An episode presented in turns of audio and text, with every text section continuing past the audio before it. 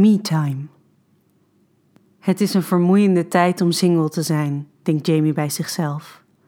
Normaal gesproken is ze volop aan het daten en kan ze ervan genieten dat ze nog alle vrijheid heeft terwijl veel van haar vriendinnen al gezetteld zijn. En ze met een dikke buik rondlopen of baby's aan hun borst hebben hangen.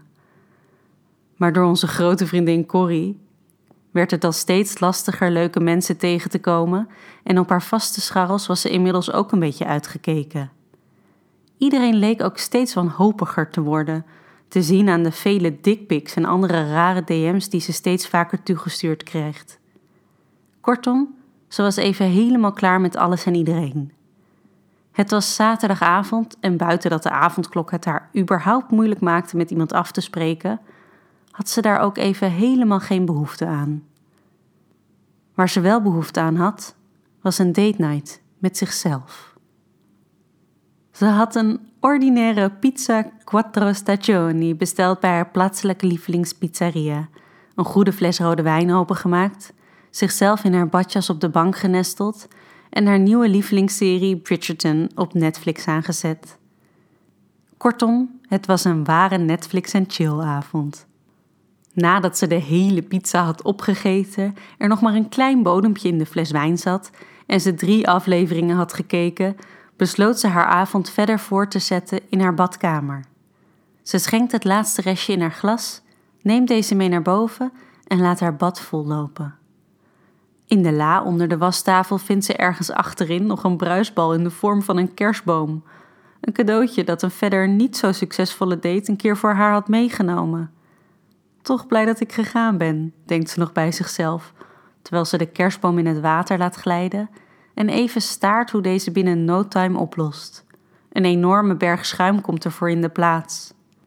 Voor de spiegel van de badkamer laat ze haar badjas van haar schouders glijden en ze bekijkt zichzelf van top tot teen.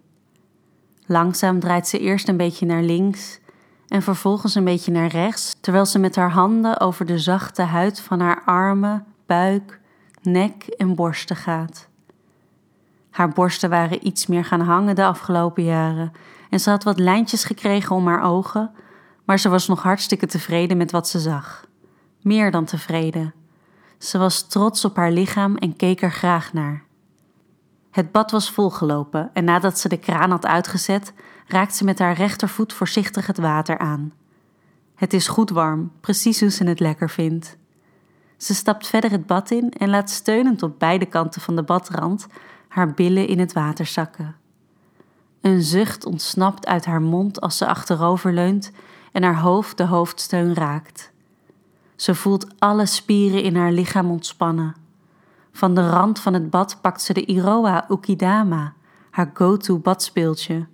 Ze zet het lichtje erin aan en legt het voorzichtig in het water, waar het een stukje voor haar blijft drijven.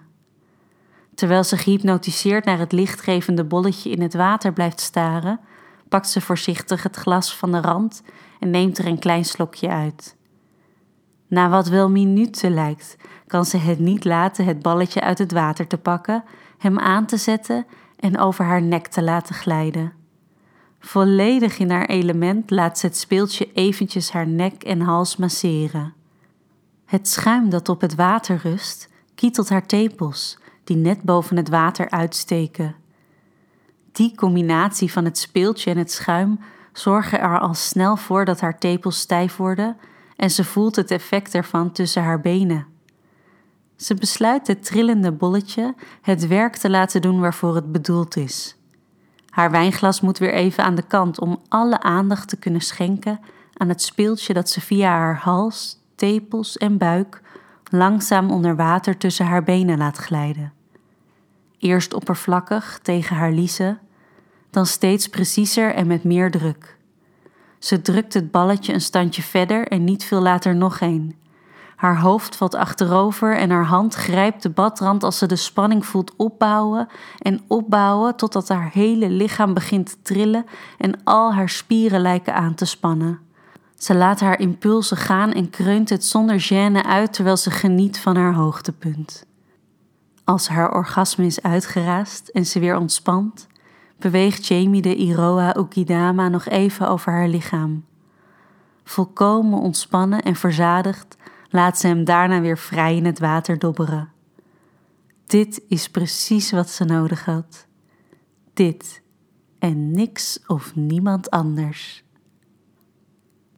Dit verhaal werd mede mogelijk gemaakt door Easy Toys.